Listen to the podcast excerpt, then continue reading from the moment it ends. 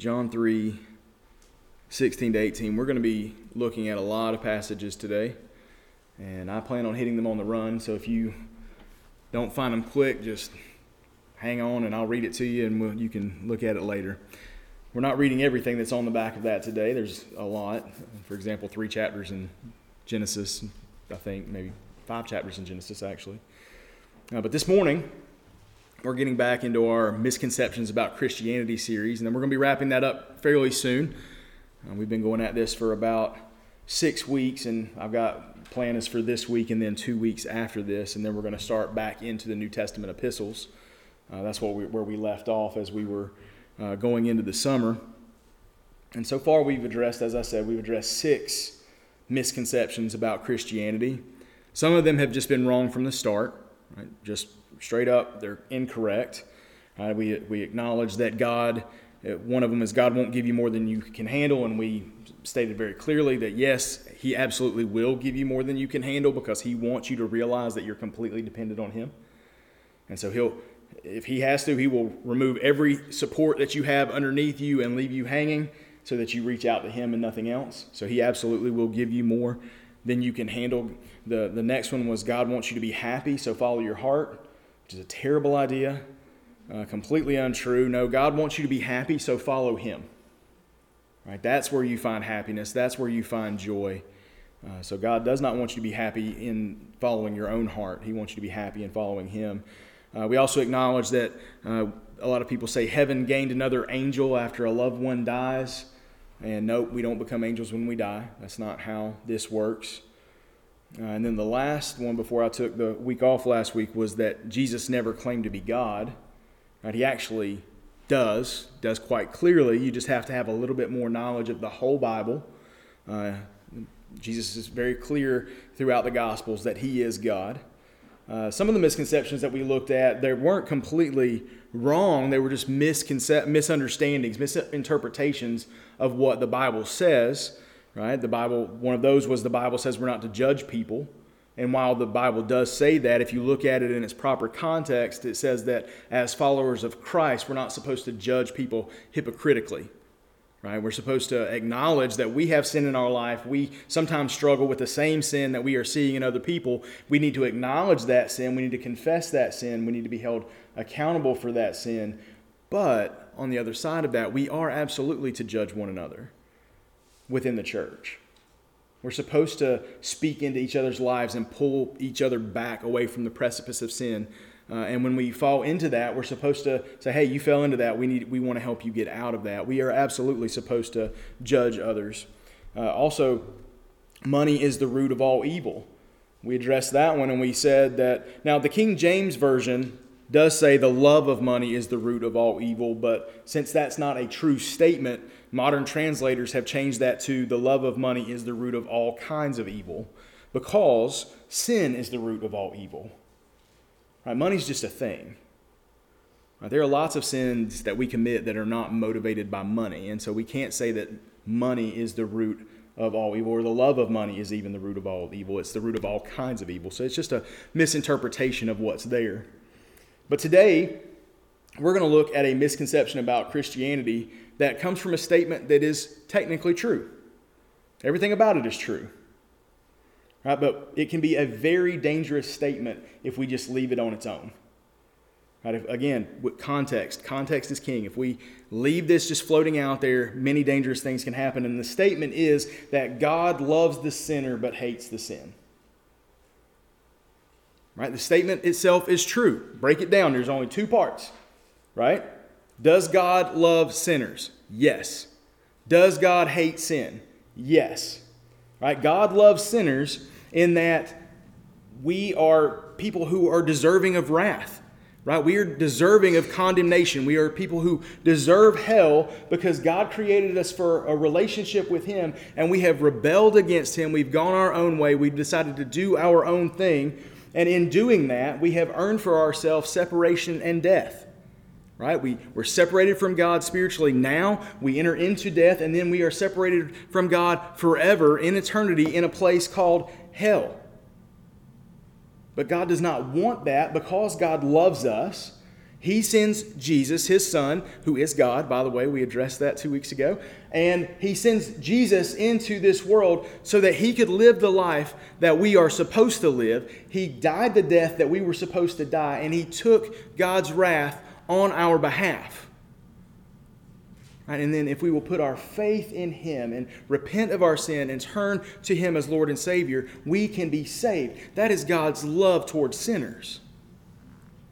Right? Paul sums it up in Romans 5 8. But God proves His own love for us in that while we were still sinners, Christ died for us. The second part of that statement says that God hates sin. What is sin? Sin is anything that goes against his nature and character. Right? God does hate sin. It's very clear through Scripture that God hates sin. Paul says in Romans 6 23 that the wages of sin is death. What we earn through our sinful actions is death, both physical and spiritual. So the issue with this statement is not its truthfulness. It's not even a misunderstanding, really. The problem with it is that if it is left on its own, it can lead to problems.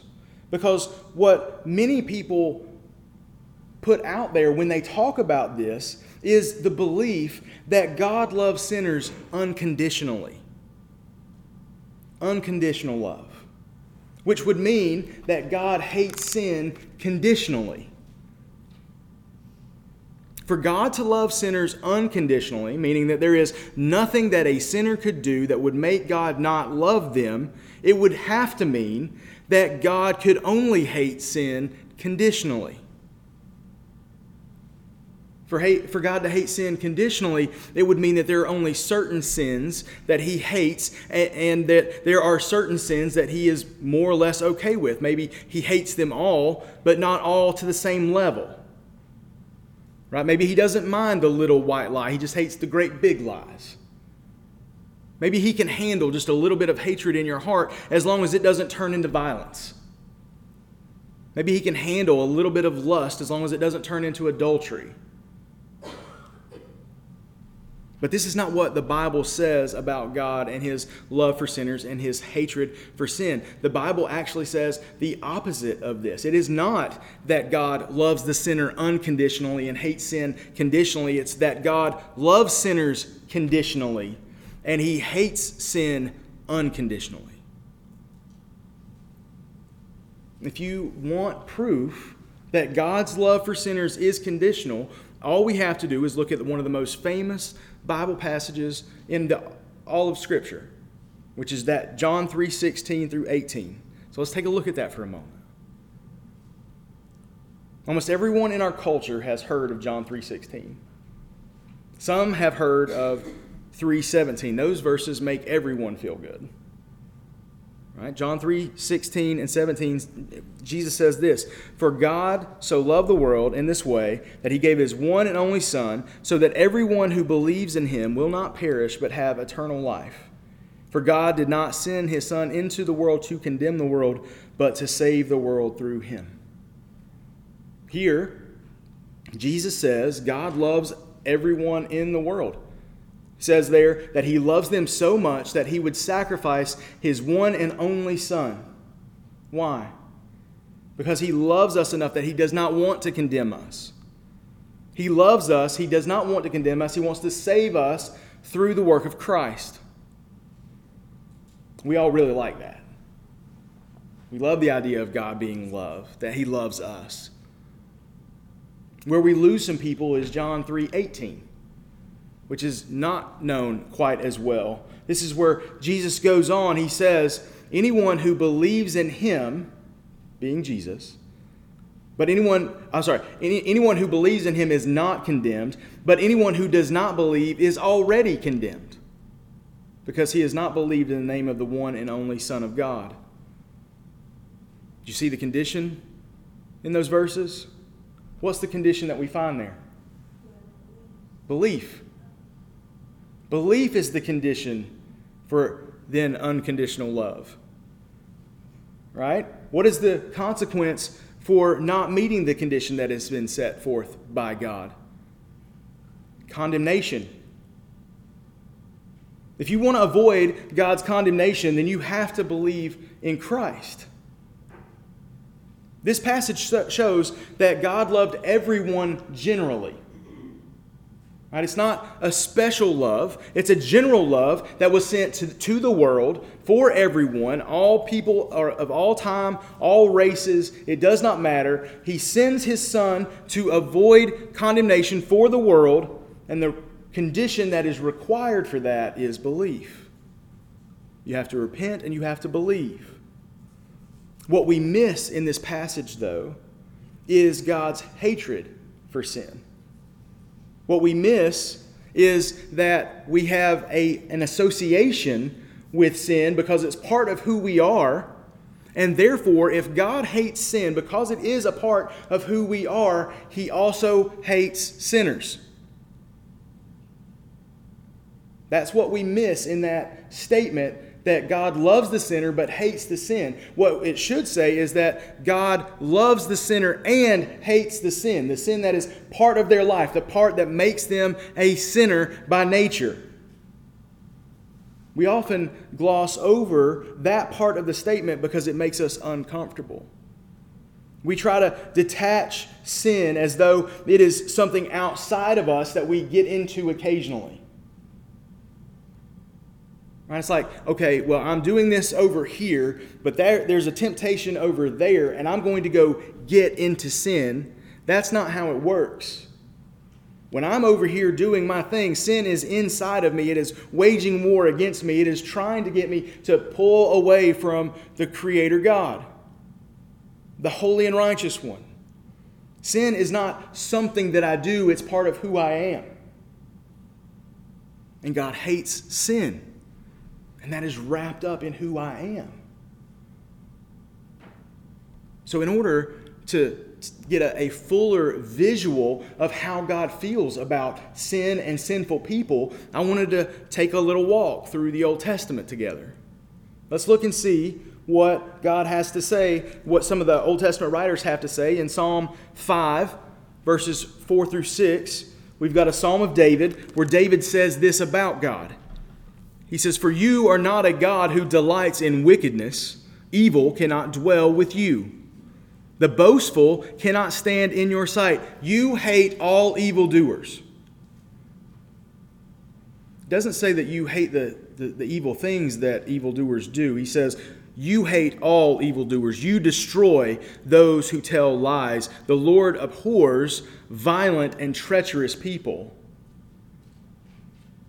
So I hope just in that one verse, if you, that one passage, if you just left that sitting there and put that beside this idea that God loves the sinner but hates the sin, these two things aren't really jiving. He hates evil people. He abhors those who are violent and treacherous. In Psalm 11, verses 4 to 7, this is also from David. It says, The Lord is in his holy temple. The Lord, his throne is in heaven. His eyes watch, his gaze examines everyone. The Lord examines the righteous, but he hates the wicked and those who love violence.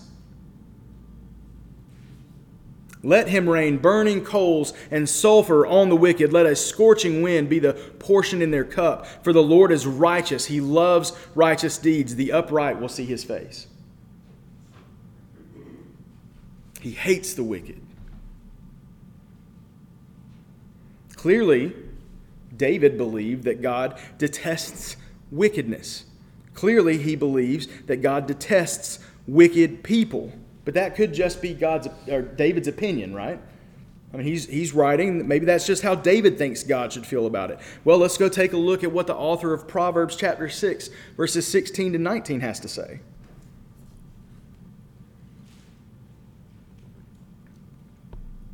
In Proverbs 6, 16 to 19, it says this The Lord hates six things. In fact, seven are detestable to him arrogant eyes, a lying tongue, hands that shed innocent blood, a heart that plots wicked schemes, feet eager to run to evil, a lying witness who gives false testimony, and one who stirs up trouble among brothers. Notice in all of this, right? Because a lot of times we try to separate our sin from who we are, It doesn't say that God hates arrogance or lying or bloodshed or evil thoughts or divisiveness. What does he say? He says that he detests arrogant eyes, a lying tongue, hands that shed innocent blood. It's not just the sin that he hates, it's not just the sin that he detests, it's the person doing the sin. Right? He's not separating the arrogance from the eyes. He's not separating the lying from the tongue. It's all part of the, the whole.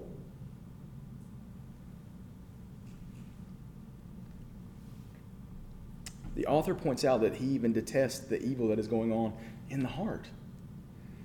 It's not just the doing of the thing that God detests, it's the, the thinking of the thing, the desire for the thing that goes against his nature and character.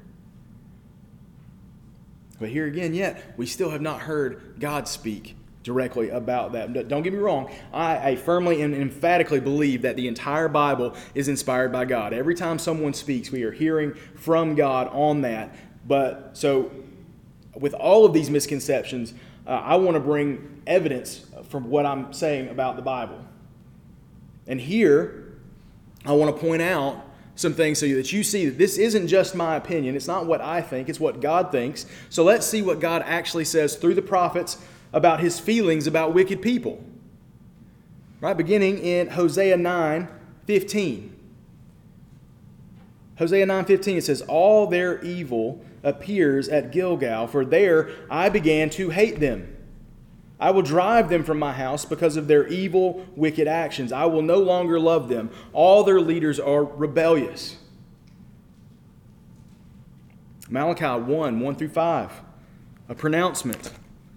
The word of the Lord to Israel through Malachi I have loved you, says the Lord. Yet you asked, How have you loved us? Wasn't Esau's Jacob's brother? This is the Lord's declaration. Even so, I loved Jacob, but I hated Esau. I turned his mountains into a wasteland and gave his inheritance to the desert jackals. Though Edom says, We have been devastated, but we will re- rebuild the ruins, the Lord of armies says this they may, be, they may build, but I will demolish. They will be called a wicked country, and the people the Lord has cursed forever. Your own eyes will see this, and you yourselves will say, The Lord is great, even beyond the borders of Israel. Zechariah 8, 16 to 17.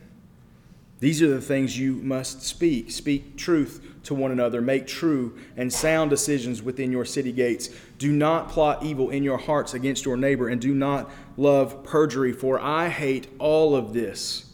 This is the Lord's declaration. The Bible clearly states that God hates sin, and the Bible clearly states that God hates wicked people hates them, abhors them, detests them. And most people aren't shocked by that, really.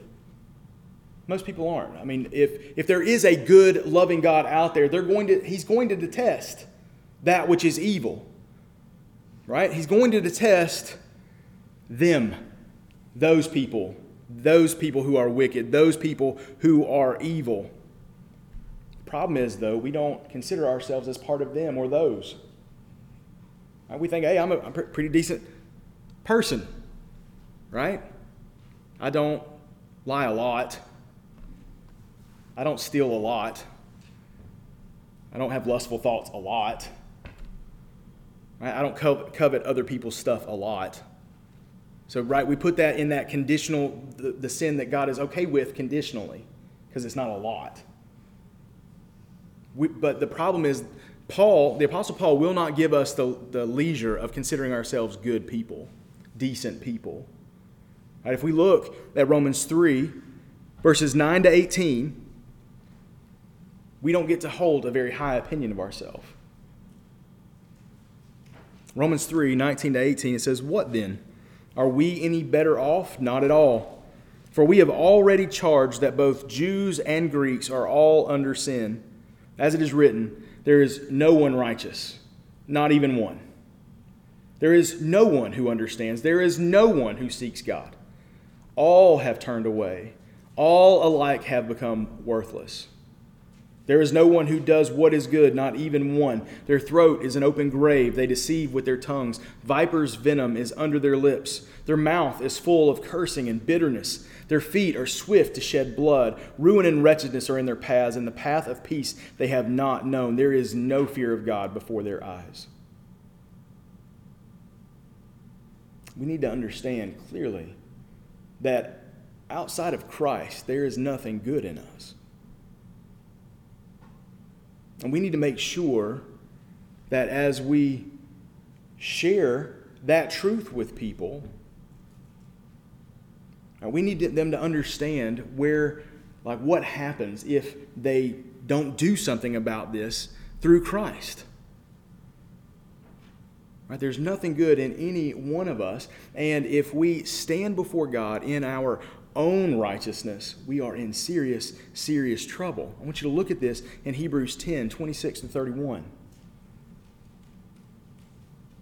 It says, If we deliberately go on sinning after receiving the knowledge of the truth, there no longer remains a sacrifice for sins, but a terrifying expectation of judgment and the fury of a fire about to consume the adversaries. Did you hear that?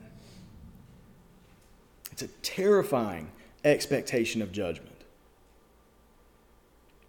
Anyone who disregarded the law of Moses died without mercy based on the testimony of two or three witnesses.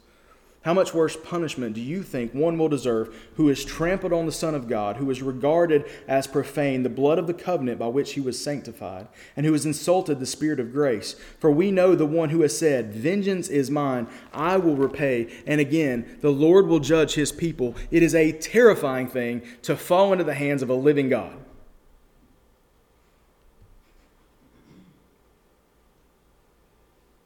It is a terrifying thing to fall into the hands of the living God. This is the reason why this misconception is so dangerous. Because often we don't follow that up. We use it as sort of an olive branch, an opportunity to open the conversation about salvation or the gospel with people. It's no, no, no. God loves you. He just doesn't like some of the things that you do. And if we leave it there, then we are leaving people in condemnation. Every single one of us outside of Christ are considered evil. So when we when we present that in that way, and we do do no follow up, we just we just it basically it's wanting to make people feel better about themselves, better about how God feels about them. That's how we often use it. Now, I'm not saying if you follow it up and give it context, it's completely wrong. But it is dangerous just to leave it as it is.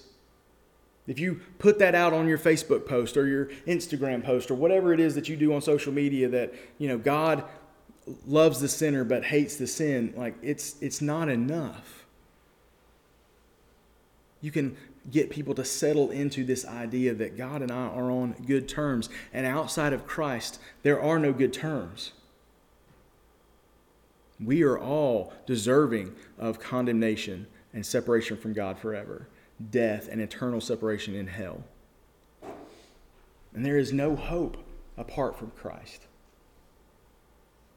There is no little conditionally hated sin in the eyes of God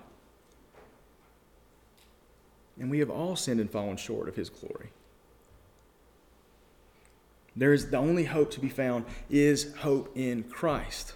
We, we see this hope in Ephesians 2 1 through 10, which says that there is nothing that we have done to have earned this gift of salvation. Paul there says in Ephesians 2 1 through 10, and you were dead in your trespasses and sins, in which you previously walked according to the ways of this world, according to the ruler of the power of air, the spirit now working in the disobedient.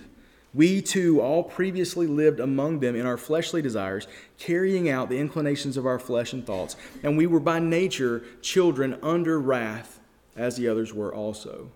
But God, who is rich in mercy, because of his great love that he had for us, made us alive with Christ, even though we were dead in trespasses. You are saved by grace. He also raised us up with him and seated us with him in the heavens in Christ Jesus, so that in the coming ages he might display the immeasurable riches of his grace through his kindness to us in Christ Jesus. For you are saved by grace through faith, and this is not from yourselves, it is God's gift, not from works, so that no one can boast.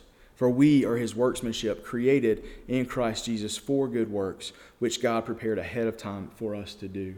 There's nothing that we can do to earn our salvation. We are all evil and wicked people. There's a theological concept about our sinfulness that talks about total depravity. And in that total depravity, it does not mean that we are as bad as we could possibly be. What it does mean is that there is no part of us that isn't corrupted by sin. There's no part of us that has not, has not experienced that influence. And therefore, because of that, there is nothing that we can do to warrant that salvation that is offered in Christ through the cross. And that wickedness pervades the entire world. I put on, on your guide there that we don't, we're not going into all of it, but you see what God does when wicked people are wicked, right? You see that in the flood, Genesis 6 through 8. You see that in Sodom and Gomorrah where God goes to destroy a city. And Abraham says, Hey, if you find just a handful of people there that are not, what if some people there aren't wicked? And he goes, Well, fine. If there's not, he keeps going down the number. The number keeps dropping. What, what about this number? What about this number? If, how about if you only find five? And he goes, Well, if there's five, I won't destroy it. And what happens? Sodom and Gomorrah gets destroyed. God is not okay with our sin. He does not fool around with our sin.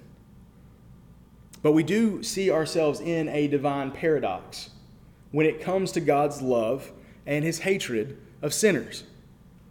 We see that divine paradox in the cross. Right? In the cross, we can a- answer the question Does God love sinners? Yes. Look at the cross. At the cross, Jesus goes and suffers and dies and experiences the wrath of God so that God can show his love for sinful people. Because without Jesus going to the cross on our behalf, there is no hope of reconciliation to a holy and righteous God. Does God love sinners? Yes. Look at the cross. And on the flip side of that, does God hate sinners? Yes. Look at the cross. Jesus has our sin on his shoulders, and the full wrath of God comes crashing down on him. Isaiah 53, 4 through 6 says that Jesus was struck down by God and was afflicted. He was pierced because of our rebellion, he was crushed because of our iniquities. The punishment for our peace was on him the Lord punished him for the iniquity of us all. Does God hate sinners?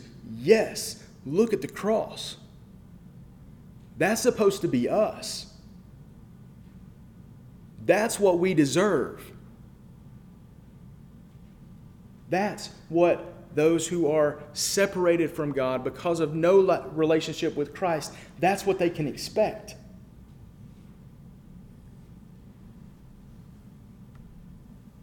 We will all stand before a holy and righteous God one day in judgment.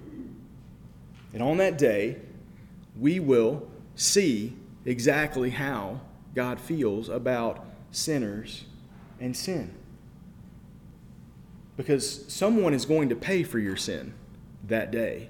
And it's either going to be Christ who paid for it 2,000 years ago on a cross so that you could have restoration with God and have joy and fulfillment a fulfilled life forever, or you will stand in your own righteousness, of which there is none. You will stand condemned because of the sin that you have committed. But if you have put your faith in the atoning work of Christ, then the answer is yes, God does love sinners. Because I still sin. I am still a sinner who is saved by grace. I have a different name now, though. I'm no longer known as a sinner, I'm known as a saint because of who Christ is and what he has done for me. And my question is to you today are you still known as a sinner or are you known as a saint?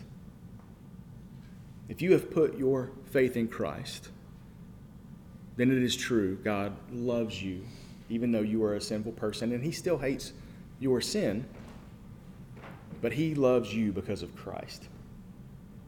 And there is nothing that you can do to make Him love you anymore because He loves you because of Jesus. And there is absolutely nothing that you can do to make Him love you any less because He loves you because of Jesus.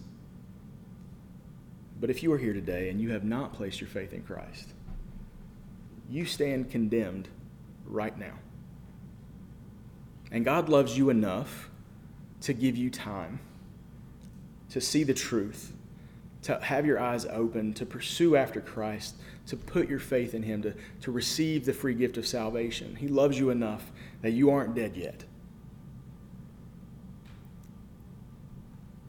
But if you go to your last breath, or if he returns before you have placed your faith in Christ, you will be condemned, and you will be condemned for an eternity.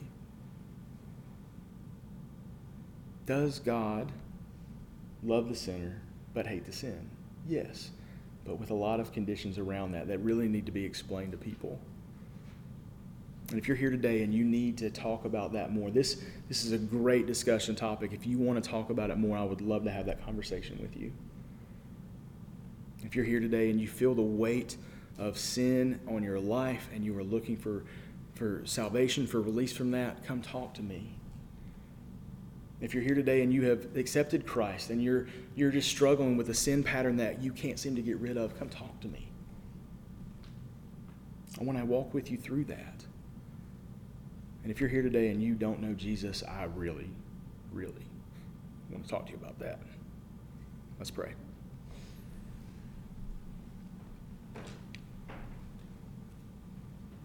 Father, it is my desire that we would all understand the seriousness of sin, that we would all understand the consequences that it has in our life, that it is always a lie, that there is fulfillment to be found in it. Lord, I pray that when we speak to people about the beautiful news of the gospel, that we don't step away from the realities of sin and what it causes in our life and the consequences of it. Lord, help us to not reach out to people with Christian platitudes and kitschy little sayings that make us feel better, when in reality, we are people who stand condemned if we are apart from you, apart from Christ. So my heart pours out to the Holy Spirit today, Lord. Please, there is anybody here that is far from you, let today be the day of their salvation. Lord, and as we take this message to those who we love and who are in our circle of influence, I pray that we would be passionate about explaining the realities of sin and death and condemnation and the beauty of the gospel, the beauty of the cross which showed how much you love sinners and yet also how much you hate sinners. I ask all this in your Son's precious heavenly name. Amen.